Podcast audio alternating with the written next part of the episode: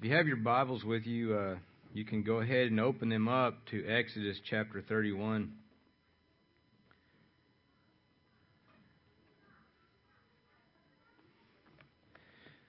Since we have uh, have merged two churches together, uh,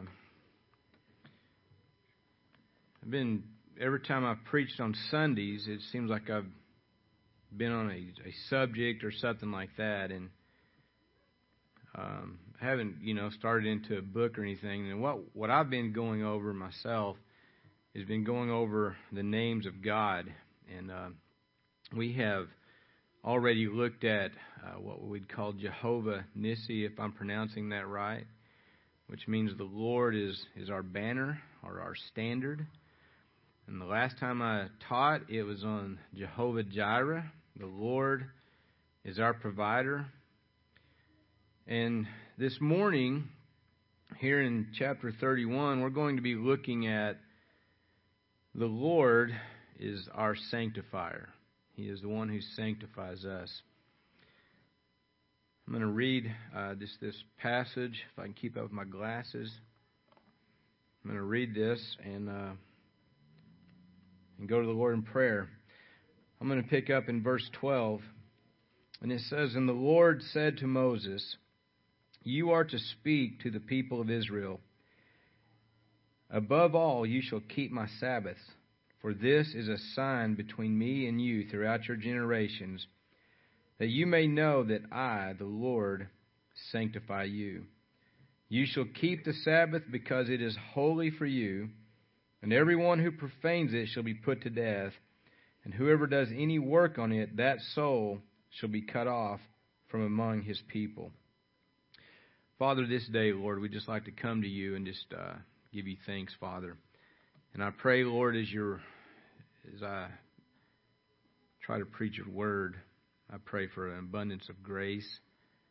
I pray, Father, that I just my thoughts, I could keep them together. And Lord, things would come out in a clear, concise way. And all, and with all that being said, my my greatest hope and prayer is that your word penetrates the hearts of your people, that your word penetrates the hearts of those that may not know you. That God, they could come to saving faith. And I pray, Father, that in all these things that you get glory for yourself. In Jesus' name, amen. Why is it so important to to understand the the names of God? We we live in a time and if you, you just start visiting with people, you'll you'll hear so many people when you start if you actually start telling about the God of Scripture a lot of times, a lot of times people get angry. And, and I'm not talking about you're you're talking about things in a in a mean way. I'm just talking about just describing God. And and the, you, a lot of times you'll hear something like this. You'll hear something that goes along the lines of like, well, the God I believe in would never do that. And the question is, where did you get the idea of who your God is?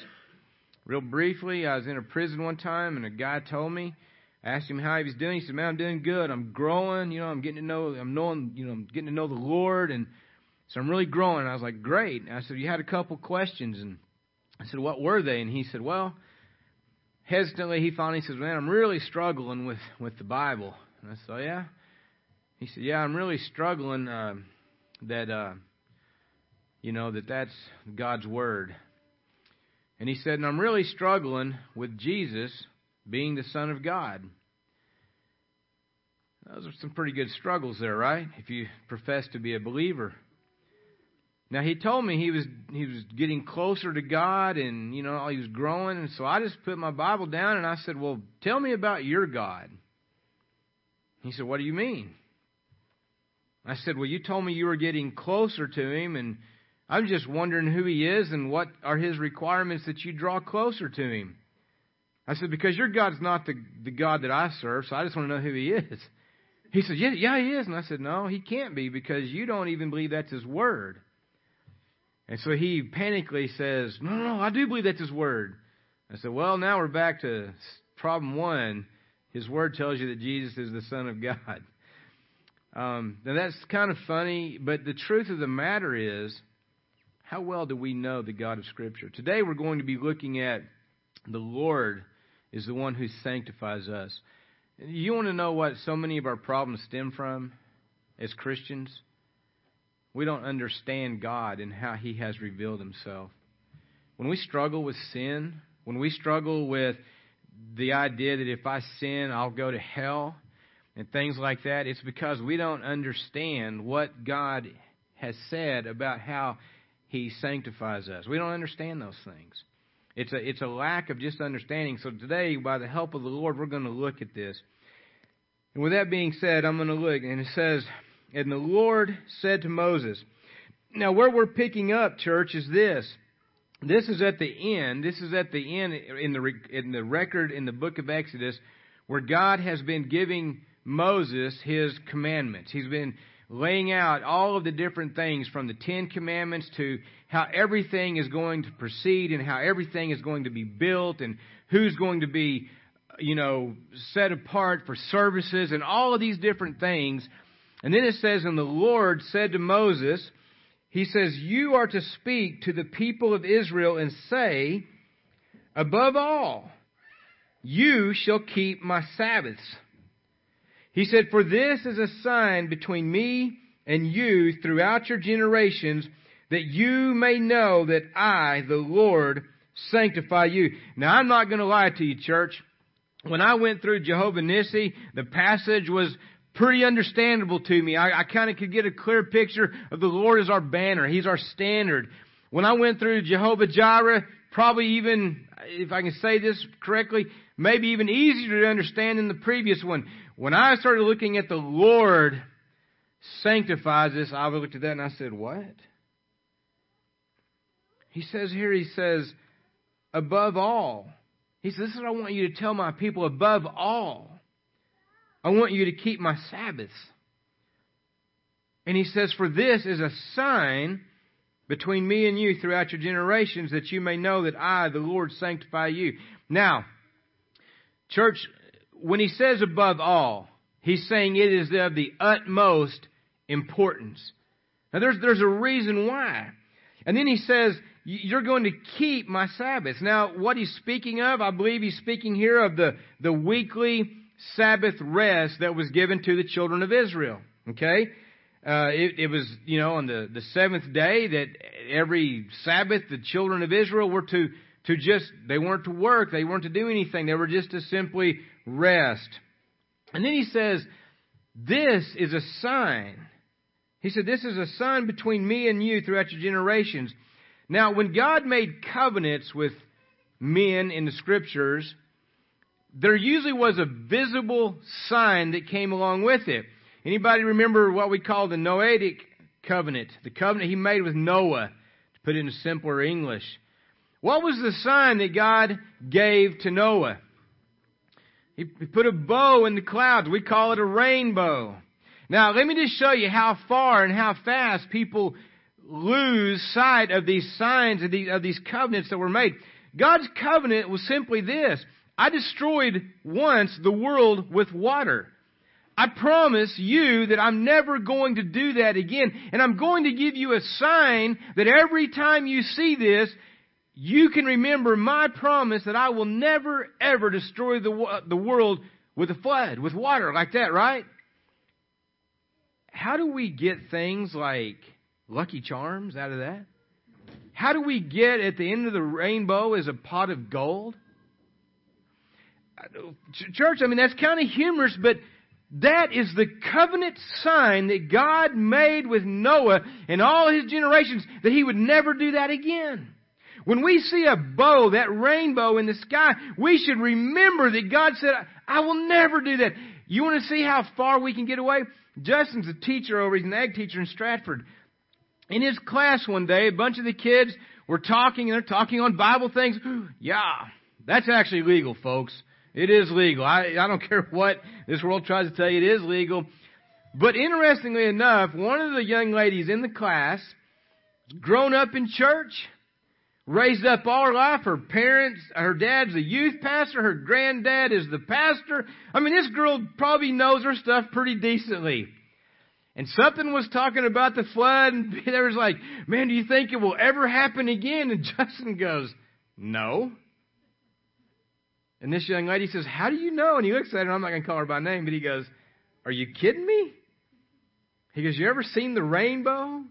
She goes, and she, you know, and, it, and she knew, but she had just forgot. That's why God gives us these things. Well, that's the, that's the, the covenant with Noah.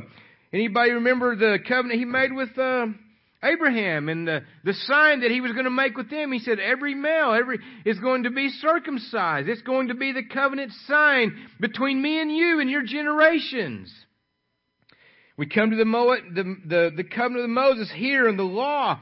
And he said, this Sabbath is going to be the sign that I set before between me and you that you will do this weekly and you will remember what I have done for you. There's the, the covenant with David. Now, interestingly enough, the visual sign of the covenant of David was what? He says, Your offspring, right? What is the, the culmination of the offspring of David? What is that sign? That's Christ the Lord Himself. Amen. We come to the new covenant, and He says, this, this bread, my body, is, is given for you. He said, This blood, drink it in remembrance of me. He says, he says, This is the blood of the new covenant, the New Testament. Is in, it's in my blood. So we have these signs, and that's what he's saying here. He's saying, I want you to keep these Sabbaths, and it will be a sign between me and you throughout your generations, that you may know that I, the Lord, sanctify you. And you shall keep the Sabbath because it is holy for you. Isn't it amazing what the Jews did with the covenant? I mean, with the Sabbath how that it had got to the point that when they would accuse, you ever notice when you go through the Gospels, Jesus did a lot of miracles on the Sabbath. And I don't think it was a random, oh man, here we are at the Sabbath again and I did this. What were they constantly accusing Jesus of doing? You broke the law. You broke the Sabbath. Things such as, you healed that man on the Sabbath. How dare you? Jesus looks at him and he says, What do you do when you have an ox that falls in the ditch on the Sabbath? You call your friends, you get the ox out of the ditch. He says, What do you do when a child is born on the eighth day of circumcision falls on the Sabbath? You, you circumcise the child in order to keep the law. And he finally tells him this. He says, You don't understand. And he said, Man wasn't made for the Sabbath, but Sabbath was made for man. And there's something we're going to get to in this of what that really is, is pointing to. But I want to look at, uh, we're going to look at what it is to be sanctified. In verse 13, because that's what we're talking about, he says that you may know that I, the Lord, I sanctify you. Now, the word sanctify is uh, it's a word and it's it's spelled a couple different ways and I'm not sure exactly where they get these but you could say the you could say Jehovah Makedesh or Jehovah Kodesh. Uh, the Kodesh is is the word for holy. Interestingly enough the word for holy and sanctify is the same word.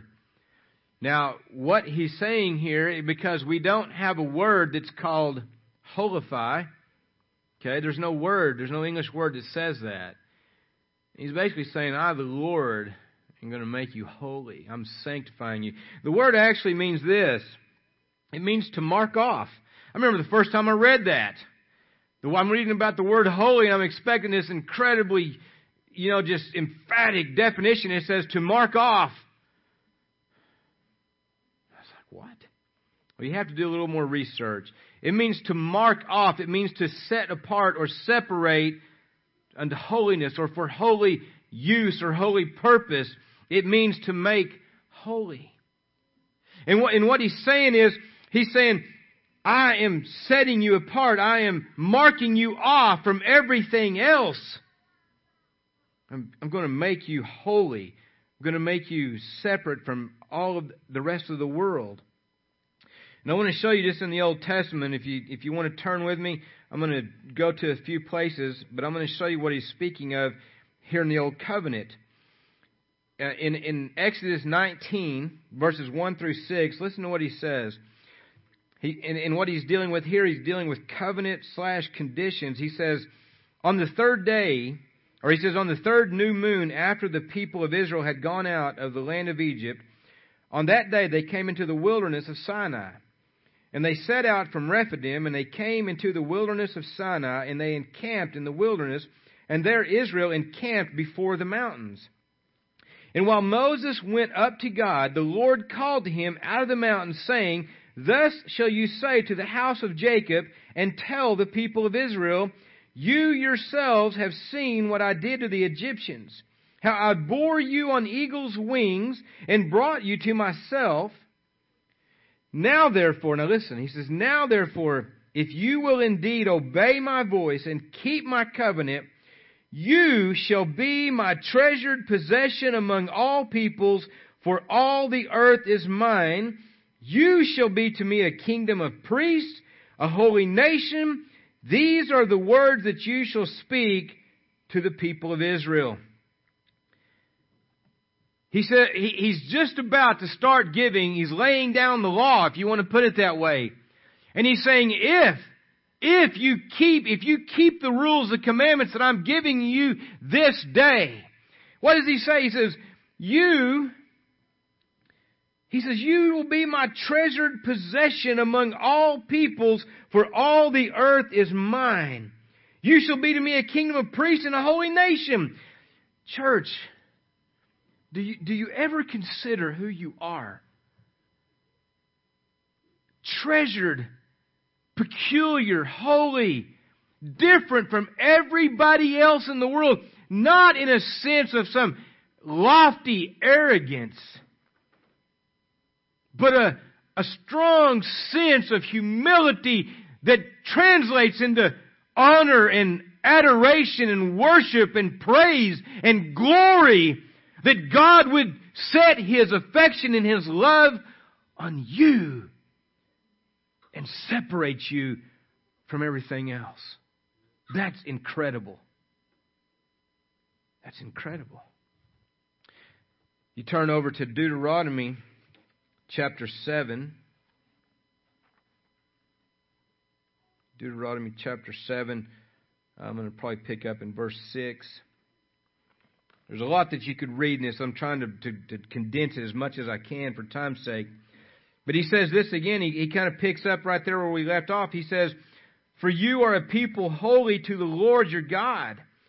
And he says, The Lord your God has chosen you to be a people for his treasured possession out of all the peoples who are on the face of the earth. Kind of what we're talking about. And he says, And it was not because you were more in number than any other people that the Lord set his love on you and chose you for you were the fewest of all peoples. Folks, let me tell you something. We may not be big, but that ain't always a bad thing, now is it? Huh? Isn't it how we value numbers and we think that's the most important and we think that's probably the most blessed? And, and I'm not saying they're not blessed and all those types of things, but it ain't always necessary just translate into this is who the blessed are. But listen, he's saying it wasn't because you were the largest, the most. He said you were the fewest of all peoples. That's not why he said, That's not why I chose you. He said, But it is, listen to this, but it is because the Lord loves you and is keeping the oath that he swore to your fathers that the Lord has brought you out with a mighty hand and redeemed you from the house of slavery, from the hand of Pharaoh, king of Egypt. Now, I could go on. The point is this God has sanctified his people not because of any worth that you had. Now, it may make you feel bad. That's not my point. My point is not to make you feel bad. My point is to exalt God and make you really glad in your heart that God looked down amongst all the multitudes and He set His eyes on you, His affection, His love on you, and chose you. Okay? So the second one was he chose us because he chose he, dealing here. He said because he loved them. And then we flip back over to Leviticus chapter 20. This will be the last one I'll read out of this. Then we're going to go to the New Testament. But in, in, in Leviticus 20, we're going to pick up in uh, 22. They listen to this. He says, "You shall therefore keep all my statutes and all my rules and do them, that the land where I am bringing you to live may not vomit you out." And you shall not walk in the customs of the nations that I'm driving you out before, before you, for they did all these things, and therefore I detested them. And I have said to you, You shall inherit their land, and I will give it to you to possess, a land flowing with milk and honey. I am the Lord your God, who has separated you from the peoples. And you shall therefore separate the clean beast from the unclean, the unclean bird from the clean and you shall not make yourself detestable. And he, and he goes on. And then in 26 he says, You shall be holy to me, for I, the Lord, am holy and have separated you from the peoples that you should be mine. Now, the third thing we're going to look at right here is they were to be separate from the nations around them. Church, we are living in different times in America the church 50, 60 years ago would not recognize a lot, much of what we call the church today. Today we live in a time when it's hard to tell the world from the church. We find that the church is trying to look more like the world in order to appeal to them. You know, Paul brought up this morning about how I thought it was excellent. I thought it was excellent what, what he said. He, he said, you know, how that well, we don't want to use the Bible to try to talk to people because, well, they don't like the Bible. The, the, the Word of God calls the Bible our sword, it's our weapon, and He gave the illustration. Can you imagine, can you imagine going to war and saying, well, the enemy doesn't like our guns, so I'll leave it here. Nobody's doing that. We're not, our goal is not to try to appeal to a lost and dying world. Now, when I say that, I mean appeal to them on their terms. We, to, we are to appeal to them the way that our God has instructed us to appeal to them. And guess what? It is in the use of His Word, it is in the use of proclaiming and preaching and teaching and discipling all of these, by the world standards, very uncool things. We are to be different. We are different. I'm, I'm sorry to inform you, but if you're a true believer, you're different because God has made you different. Quit trying to be like the nations that He called you out of. And I'm not talking about that separatist, we're exclusively over here in a dark corner, we're only ones going to heaven, and God help us if we ever tell anybody about it. I've been in one of those groups.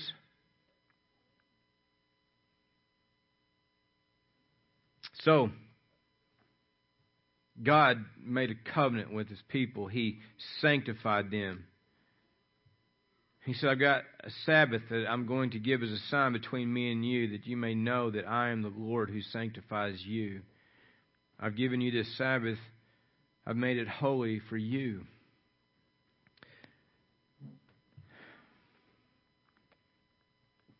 And he says, listen to this. He said, You shall keep the Sabbath because it, this is back to Exodus 31 14, because it's holy for you. And listen to this. He says, Everyone who profanes it shall be put to death, and everyone who does work on it, that soul shall be cut off from among his people. Now, when you just read that, you're going to read, I think, I can't remember where it's at. It seemed like it might be Jeremiah or somewhere. It's in one of those books in the Old Testament, I know that. But a man went out on the Sabbath and he was gathering up sticks, and the Lord put him to death. And you read that stuff, and this is the stuff I'm kind of talking about. It's like, whoa, wait a second. God killed a man because he picking up sticks? Yep, he did. And you, you, that's where you get the, thing. the God I serve would never do that. Well, if that's true, then I don't know who the God you serve is, but he's not the God of Scripture. He's not the one true God. But as we go on, we're going to look at that a little more in depth. Now, when you look at that, you go, "Wow, man, this this seems uh, it's it's pretty serious what God is is wanting here." But before I get into this next part, I want to read to you the new covenant. Okay, I just want to read that. It's about three or four verses in Jeremiah 31. And you don't got to turn there, just listen. If you want to get ahead of me, go to go to 1 Peter 1 9. This is the new covenant. He says, Behold, the days are coming, declares the Lord, that I will make a new covenant with the house of Israel and the house of Judah, not like the covenant that I made with their fathers on the day when I took them out of the out by the hand to bring them out of the land of Egypt. He says, My covenant that they broke. He says, Though I was their husband, declares the Lord. Now, the children of Israel didn't remember the covenant. What was the stipulation? If you keep my commandments, if you obey, if you keep my Sabbaths, then you will be my treasured possession. You'll be a people unto me, right? Holy, peculiar, different, right? They, they, they didn't keep the law, did they? So much of the time, people view the law, the Old Testament side, you know, the left side of your Bible is just harsh and cruel. Why, why couldn't the people keep the law? Was it because the law was too difficult? No. They couldn't keep the law because of the sin that dwelt in their flesh. Do you know that actually the law stimulates you to sin more in, in your sinfulness? Anybody ever been on a college campus and they got this very well groomed grounds and you see these signs every so often that says stay off the grass, right? What does that make you want to do? You're going to cut that corner no matter what. Just because somebody told you not to do it. They didn't keep God's covenant, but here's a new covenant. And listen, he says, For this covenant, for this is the covenant that I will make with the house of Israel after those days, declare the Lord. Listen, I will put my law within them. I will write it on their hearts, and I will be their God, and they shall be my people. And no longer shall each one teach his neighbor and each one his brother, saying, Know the Lord, for they shall all know me, from the least of them to the greatest, declares the Lord, for I will forgive their iniquity, and I will remember their sin no more. Now you'll notice one thing about this new covenant, the stipulations. You don't have much of a part, do you? God's saying, I will do this. I will, I will, I will, I will. I'm going to tell you something. Your salvation, if this much is left to you, you're not going to make it. You're not going to make it. Just going to tell you. It will not happen. God, He said He doesn't put His trust in His Holy One. He's not going to put His trust in you for your salvation. The only one that God can trust is His Son with your salvation, okay? Now, if you're over there in 1 Peter chapter 1, verse 9, let's read that. Because we're going to look at what sanctification looks like to the New Testament saint. I might have said 1 9. I might have meant 2 9. Sorry. Yeah, I don't write the right numbers down. Okay, listen to this. It's going to sound similar to what we have been talking about. Now, in chapter 1, Peter, in the last part of chapter 1, he's talking about, about being holy in our conduct, in our life. Us to be holy because our God is holy. And, you know, this is over like you're looking about 14, 15, 16. And he says, like in 16, for it's written, you shall be holy, for I am holy. So what's he saying? You shall be separate. You shall be different from this world now listen, being different from the world is sanctification and holiness is not just simply about not doing sinful things. It's not just about separating yourself from that, but it's about turning and being used for God's holiness. Okay? You're now a holy vessel, and now God is going to use you, that vessel, that sanctified holy instrument, for His purpose. Okay? So you have people in life that they just don't do all these things and they think that they're somehow holy or righteous. And that's not what God's talking about. It's not what He's talking about. But listen to what He says. And He gets on down here into chapter 2 and we pick up in verse 9 and He says, in contrast to those who are stumbling, probably primarily speaking to the Jews, that they believed the law, they believed all these promises until the actual realization, the, the, the, the reality of that whole types and shadows that the New Testament was, when the reality showed up, Christ Himself, they stumbled at the stumbling stone. But He goes back to those who are believers and He says, But you are a chosen race, a royal priesthood, a holy nation, a people for his own possession. Listen, that you may proclaim the excellencies of him who called you out of darkness into his marvelous light. And he says, Once you were not a people, but now you are God's people. Once you had not received mercy, but now you have received mercy. So here we are. We are this chosen race. You go to Ephesians chapter 1 and you look at all those things, how God has chosen you, how God predestined you. He elected you. He sealed you with the spirit of promises, the guarantee that you are His possession. And he says, You're, you're this chosen race, this royal priesthood. Our priesthood is so much better than the priesthood. There, our high priest is Christ Himself. We don't, you know what our, our offerings are to the Lord today? Well, first, we offer our body as a living sacrifice to the Lord. Now, you know what's crazy about that phrase, a living sacrifice? It's alive. okay? Now, here's the thing. Here's the real, I don't know what word I'm trying to look for right now, but in order to be that living sacrifice means you have to die. You have to die to self in order to live unto and for Christ. See, a living sacrifice, a dead sacrifice can't climb off the altar, can it? A living sacrifice can maybe crawl off there. And if that's the case, then you haven't died to self. You haven't died to sin, right? But he says we're to offer ourselves up as a living sacrifice, holy, separate, sanctified for the Master's use, holy and acceptable, which is our reasonable service. It's not above and beyond measure. It is not being a radical Christian, someone who does this. That is normal Christianity.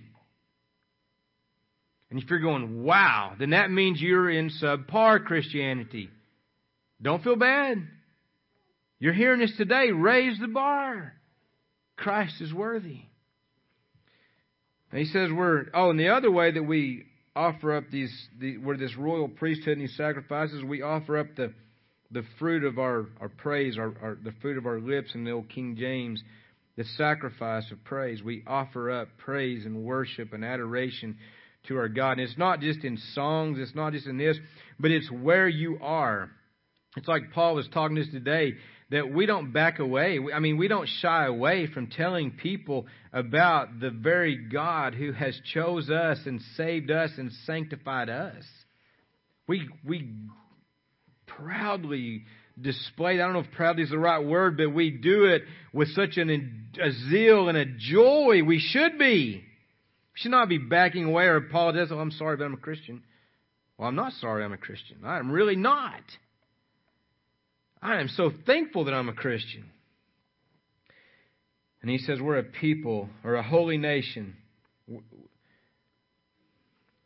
This this nation, you remember that time when they said, you know, put up your sword. He said, man, if if if I was of this world, he says, then my servants would fight. We're in a nation that's not marked off by boundaries and such, not a mass of land here or there. We are a holy nation. We are a holy people unto the Lord because He has separated us. He has sanctified us. He says, a people for His own possession. That you, now listen, that you may proclaim. This is why God has done these things. This is why He's called us to who we are. He says that we may proclaim His excellencies. That we may go and tell the world. We may share that with one another. He said that's, that's, that's why that He's done this for us. He says that He's called us out of darkness into His marvelous light. We should, that should be of the utmost importance. That should be at the, the, the forefront of your thoughts of what you are, who you are, and what you want to be doing. Now, I'm not going to sit here and lie and just tell you that's always the easiest thing to do. And sometimes we shy away from it so much we can't wait to get to church where we feel like we can freely discuss these things where it's all accepted. My encouragement to you is stand strong, brethren. Stand strong. God has called you, He's sanctified you. So, with that being said, how does God actually sanctify us? Well, in 1 Peter 1 2, he says this. He says, according to the foreknowledge of God, this is 1 Peter, just back up one chapter and you'll be there. Chapter 1, verse 2, he says, according to the foreknowledge of God the Father, in the sanctification of the Spirit for obedience to Jesus Christ, and for the sprinkling with his blood, may grace and peace be multiplied to you. Now, did you catch that part? He says, according to the foreknowledge of God the Father, in the sanctification of the Spirit for obedience to Jesus Christ. The Holy Spirit has sanctified us. It has called us. It has singled us. It's, it's almost like you watch when when you're when uh, you know you see people with cattle or something, and they're after this one calf. I mean, they're working this thing out to where finally they get this one calf, the one that they're looking for. It's it's it's cornered up. The Holy Spirit, listen, you're not going to escape the Spirit of grace when He's after you. He's going to single you out. You know, all those things, you look back in your life sometimes and you go, man, I was, I went through this and I, I hated God. You hear these testimonies sometimes and it's like I ran here, I went to drugs, I went to prostitution, all of these things. And the whole time, the Holy Spirit was just on your trail singling you out. You're going through these things and you're, and finally He gets you to that place where you just cry out, God save me. We're sanctified, we're set apart, we're made holy by the Spirit. In, in John 17 17, he says this Jesus is praying to the Father, obviously. And he says this, he says in 17, 17, he says, Sanctify them in the truth. And he says, Your word is truth. Now, folks, listen, these two things right here, we're sanctified by the Spirit, and we're sanctified by His Word. It is incredible to me how so many people will say that I'm a believer and they have no clue what what the Word of God says. I thought it was interesting today when, when, when Paul said that there's people that say, well, let's don't use the Bible to talk to, the, to somebody that says they're an atheist or whatever. Let's just, let's just, you know, use creation and conscience. Well, you know where you get that idea, creation and conscience? You get it right out of the book of Romans. So somewhere in there, you're going to have to use the Word of God. And so, what happens when we get into the Word of God is it's amazing. I just love it. You know, when, when so many people, they start off and they don't believe, and they're going to check this book out. Like Paul said this morning, this book's not like any other book. You start off, you're going to examine it. And before you realize it, you're feeling something, this thing is flip-flop, and now you're the one being examined. You have the Word of God and you have the Holy Spirit that are marking you off. Not like marking you off, but separating you. Let me make that clear. You're the one that's under the examination. And people want to slam that thing shut or they can't get enough of it. Or it's really troubling them and they hate it and they just can't, they just got to open it back up. But as believers, as we go through this life, we're, we're being sanctified and what happens is we'll be reading and then we'll, you know, we had some visitors a while back that were here about a month ago. I think it was the last message I preached. And the guy came up to me and he said, I've read that passage, I don't know how many times, hundreds of times. And he said, I never saw the gospel in that passage. It's amazing. You can read, you can think you listen, this sermon today, it's probably not very good. and you might be agreeing with me right now. But I'm saying that there's so much more could be said about that the Lord is the one who sanctifies us. There's so much more. It could go so much deeper. Now, in Hebrews chapter 10, listen to this. I'm going to start with 10:1. Now listen to this. He says, "For since the law has but a shadow of the good things to come instead of the true form of these realities, it can never by the same sacrifices that are offered that are continually offered every year make perfect those who draw near." Now, the point I'm trying to get across there is this. When you go back in the Old Testament and you're looking at the law, you're looking at the Sabbath, you're looking at, you know, um, the circumcision, you're you're looking at all of these sacrifices that were being offered. You're looking at the high priest going into the Holy of Holies one time a year. All of these things were a shadow of the reality that we can enjoy today. And, and, and this is what the book of Hebrews is dealing with. The whole book of Hebrews is yes, angels are mighty, but no, none of them are like Christ. You know, the law was good, but Christ, the law of Christ is much better. There was a, a priesthood that was glorious, but Christ's office is much more glorious. It was, here's this, Christ is much more. It's over and over and over, okay? And so he says, and, and these Hebrews, these Jews were wanting to go back into the shadow and not stay in the reality. And let me just give you an example. I don't know who, you know, if you like, if you're a sports fan or something, I used to think of it like this. Man, when back in the day, Michael Jordan was much bigger than like a Steph Curry is today or a LeBron James. You could, those two guys combined didn't have the popularity Jordan did.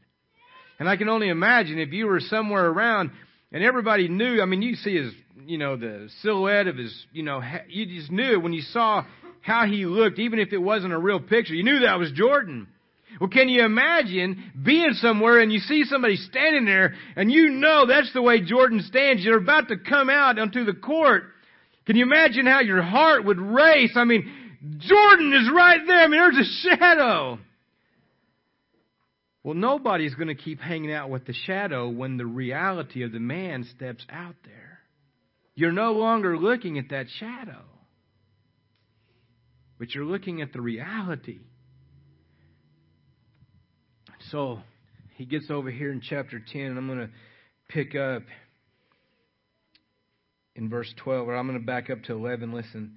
Well, actually, he talks about, he says, I've come to do your will, O God.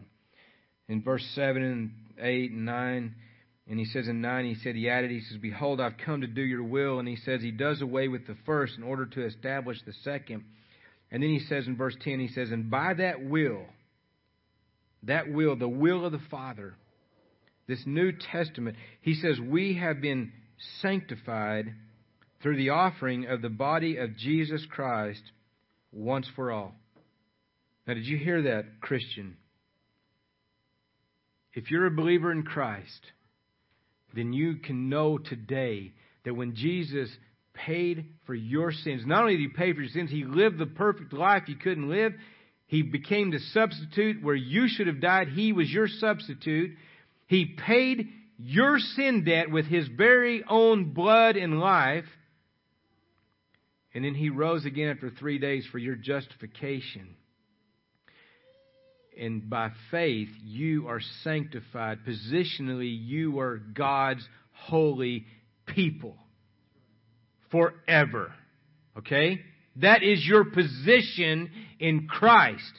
The only way that you can lose that is if Christ loses His holiness. Other than that, it is impossible. So, it's impossible.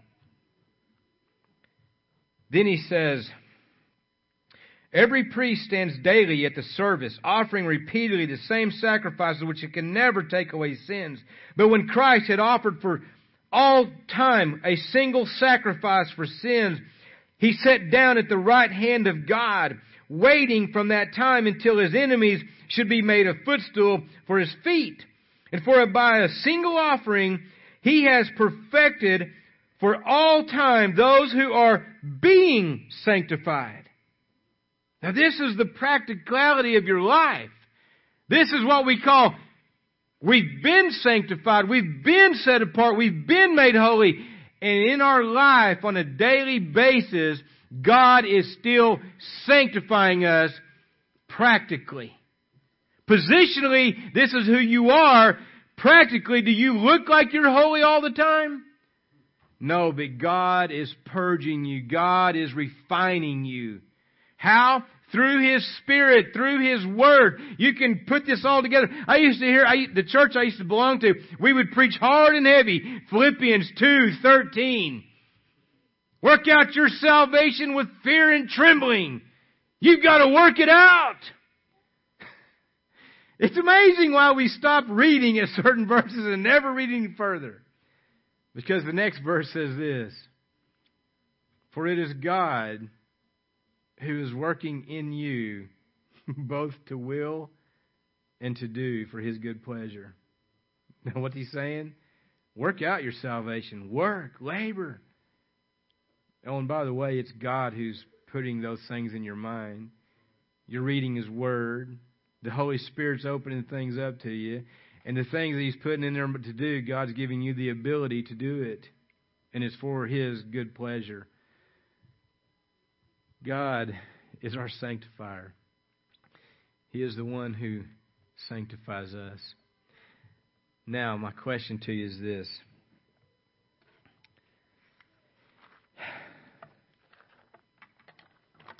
I always fall behind on my notes.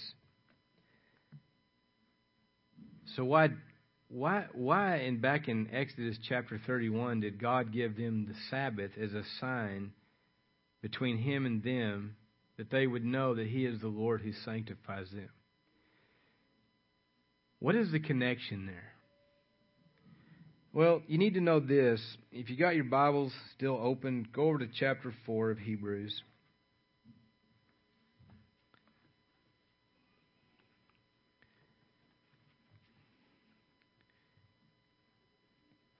Sabbath was what? It was a day of rest. When God had created everything in those six days, He got to the seventh day and He saw that everything He made was good. And it says, And God rested on the seventh day, and He made that day holy. He, it was set apart, it was different than all the other days. What was the Sabbath really for for the people of Israel back in those days? The people of God, which was the nation of Israel. Why was there a Sabbath day? Was the day just simply so that they just didn't have to work? Mean, there's a lot of people that are still Sabbatarians today, and I don't mean Christians.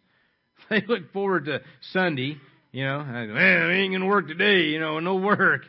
But they're going to drink, you know, golf, play, you know, watch football, you know, fish, something. It's their day. They're just not working, it's their day.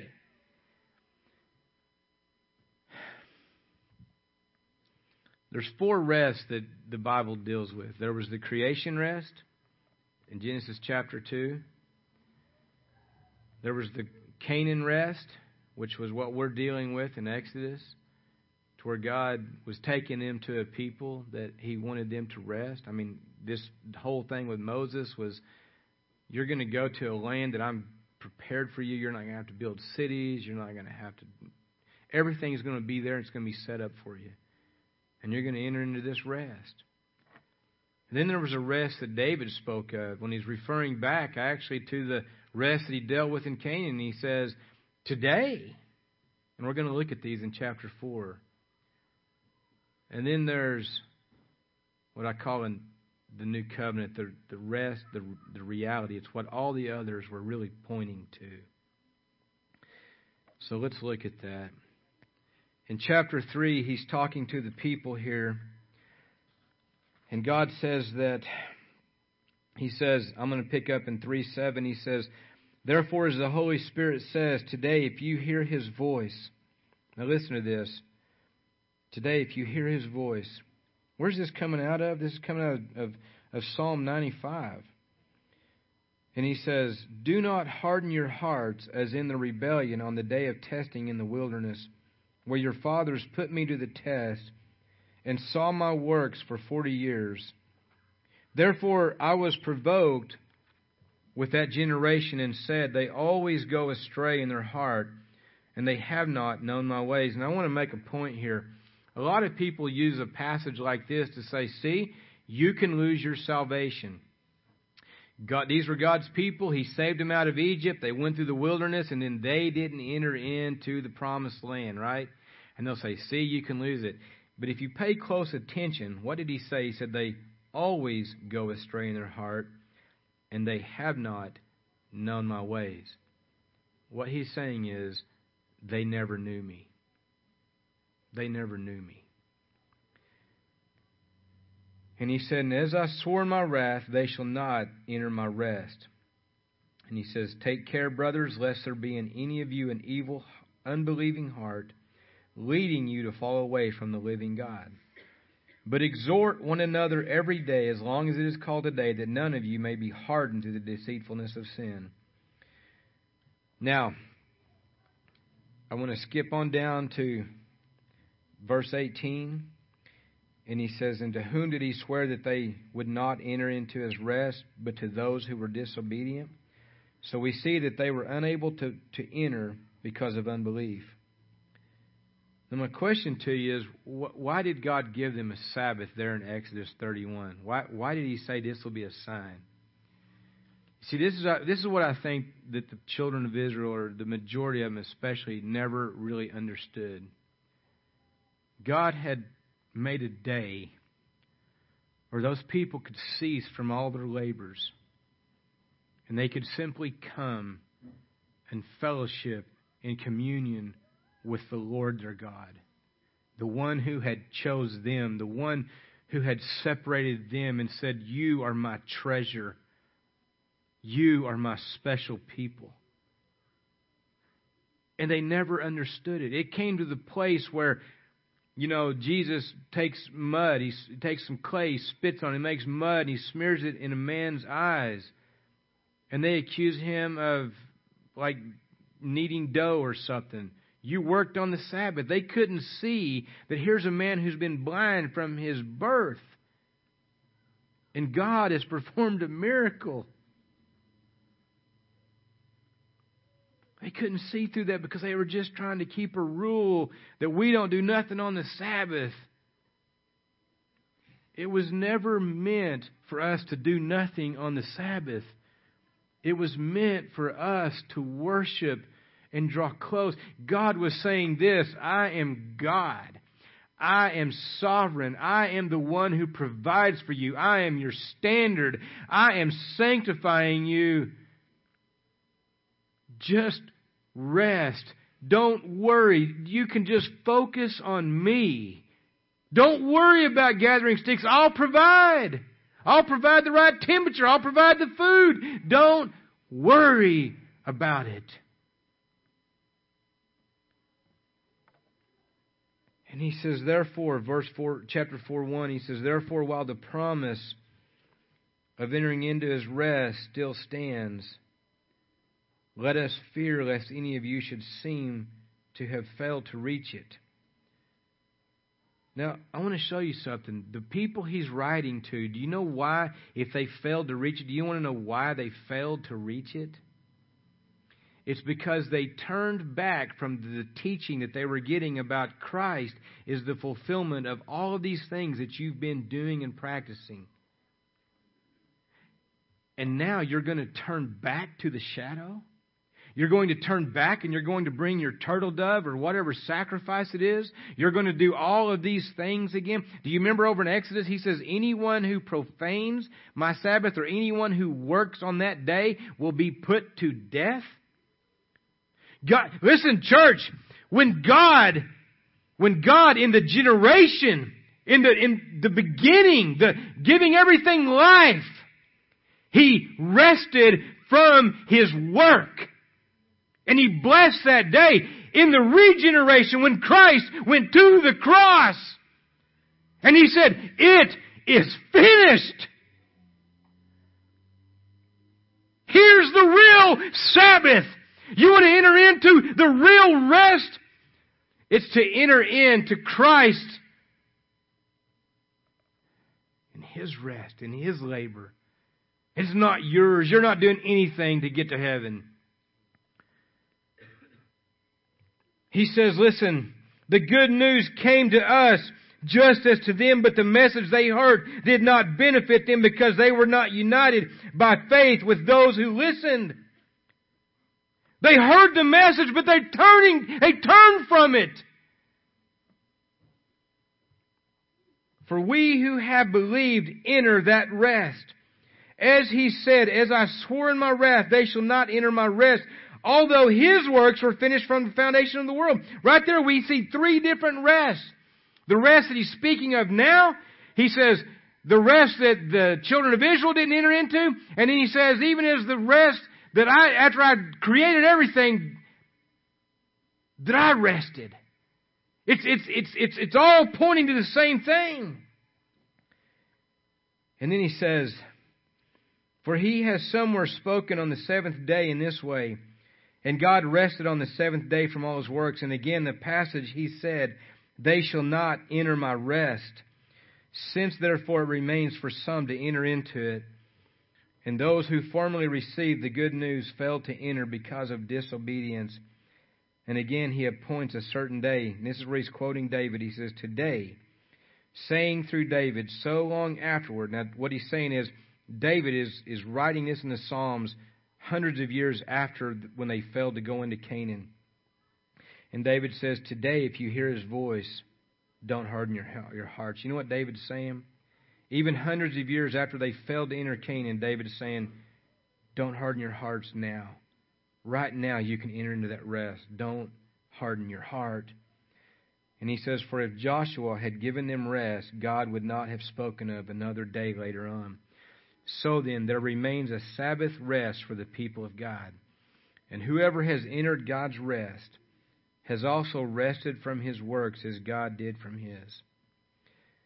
Now, people d- divide up into camps on this. Some will say this is speaking of those who have died and gone to heaven, and others will say, no, this is speaking of believers today.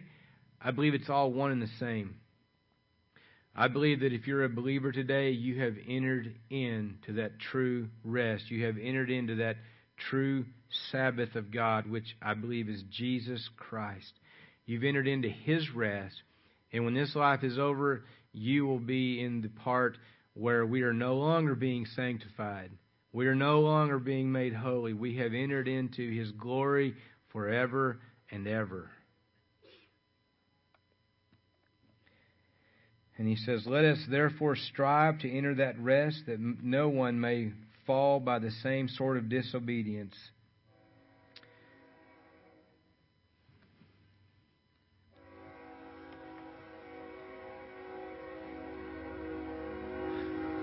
You, you take you take the word belief. What that seems like it would be easy, doesn't it? I've told this many times, but it's such a strong, powerful illustration. My my ex brother-in-law was working with him on a job, and this guy was, when he was younger, he would have, in the dictionary, if it said party animal, he would have been the picture over to the side of it. Great big old guy, big beard. He's just a burly guy all the time laughing and just, you know. And through the years of drugs and drinking and prostitutes, and I mean, he, he told me, so I couldn't even get, begin to give you a number of the prostitutes I've been with and he looked like a just a broke down old English bulldog. I mean, he was just a shell of what he used to be. And I was just preaching the gospel to him every week. And one day we were sitting outside. He was just tired. And he was sitting on a five gallon bucket. His head was hanging down, and I'm going over the gospel with him again. And he said, So you're telling me, he looked up, he says, So you're telling me all I have to do is go to church, pray a prayer, and ask God to save me, and I'll be a Christian. And I said, No. I said, You don't even have to go to church. I said, Right here, man, on that bucket, you can repent of your sins and put your faith in Christ, and He'll make you a new creature.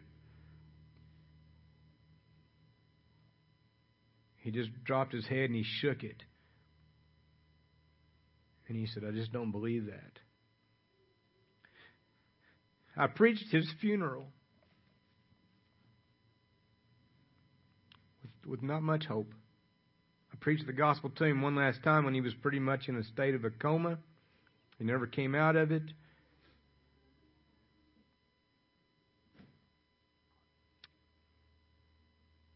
to labor, I think simply is this you just believe. How tragic. How tragic on that day. You don't know how many times I've looked back and I thought, man, all you had to do was say, God, save me. And he would have entered into that rest. And today he would be in that eternal rest. But I fear that's not the case.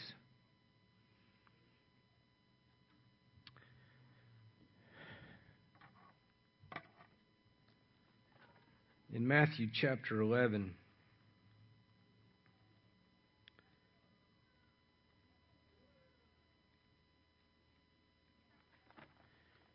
the end of chapter 11, listen to what he says.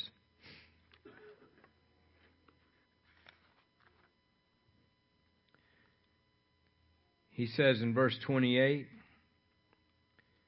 he says, Come to me, all who labor and are heavy laden, and I will give you rest. Come to me, all you who labor and are heavy laden, and I will give you rest. If you're still walking around in unbelief, you're feeling that labor, you're feeling that burden, how long are you going to carry it around? Listen to what he goes on and says. He says, Take my yoke upon you and learn from me, for I am gentle and lowly in heart, and you will find rest for your souls, for my yoke is easy and my burden is light. How long are you going to keep carrying this burden of guilt and shame and, and you keep putting on a front that says, I'm too proud to tell anybody I'm not really a believer? I mean, you've been going in circles. You've been yoked to something you shouldn't be yoked to. And you keep winding up in a ditch after ditch. You keep running into wall after wall. You're frustrated. Sometimes you shake your fist at God. And the whole time Jesus is saying, come to me. You that are laboring, and I'll give you rest. It's incredible how people hate Jesus. It's satanic. I mean, serious, it's satanic. You bring up the name of Jesus, oh my gosh, man, you'll get a cussing out sometimes. You're out street evangelizing. I'm not speaking from something I don't know. I know that from experience. And yet, Jesus is still saying to that person who's giving me that profanity laced rebuttal, saying, Come to me, and I'll give you rest. Some of you believers, you're still trying to do things on your own. You're still trying to be accepted before God and you're not understanding that God has said, I have chose you. I have placed you. I've separated you. I have sanctified you. I have made you my holy possession. Quit referring to yourself the what, who you used to be and start seeing yourself as to who God says you are. So much of the time you look at adoption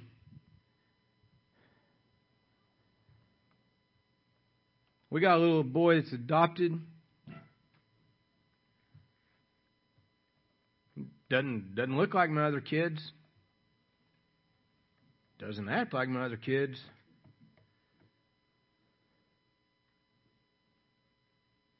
But in all reality, he's our child.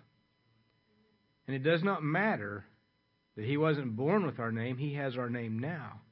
It doesn't matter that he wasn't a part of our home, he is now. It doesn't matter that he didn't have an inheritance. May not work out great for him on that, but he does now. Because we set our affection and our love on him, and we said, We're going to make you our own treasured possession.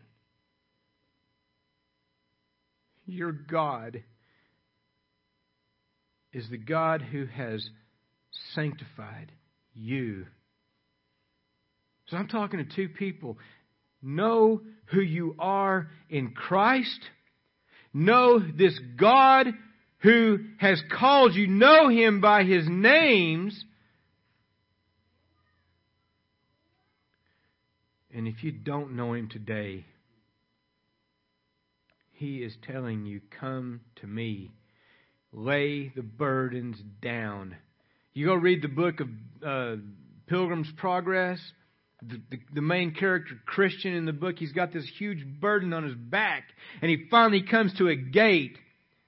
Jesus said it's a, it's a, it's a, it's a narrow pathway. The, the gate is small and the pathway is, is, is, is tight. It's restrictive. You're not going to go through it with all of those burdens. He's saying you're going to have to drop them at the cross. Only you are able to go through. Get rid of them. And how do you get rid of them? You look to Christ, the only one that can make you holy, the only one that can separate you for His love and His purpose. Our worship team can come on up. I'm going to pray. Father, this morning, God, I want to come to you, and I pray, Lord, that if nobody else gets anything out of this, God, help me too. Oh, God, I feel so unworthy. I want to pray for everybody here, and I ask you, Lord, that you would, uh, God, that you would penetrate our hearts. I pray that you'd take, you know, I know I read a lot, and I shouldn't even have to apologize for that. It's your word, but God, take whatever confusion I might have made it into with my own wording, I pray, God, that your Holy Spirit would take it and take your words and implant it in our hearts and our minds with a clear, concise message. You are the one who has made covenant with us. You are the one who keeps the covenant for us. You are the one who has set your affection on us. You are the God who has sanctified us.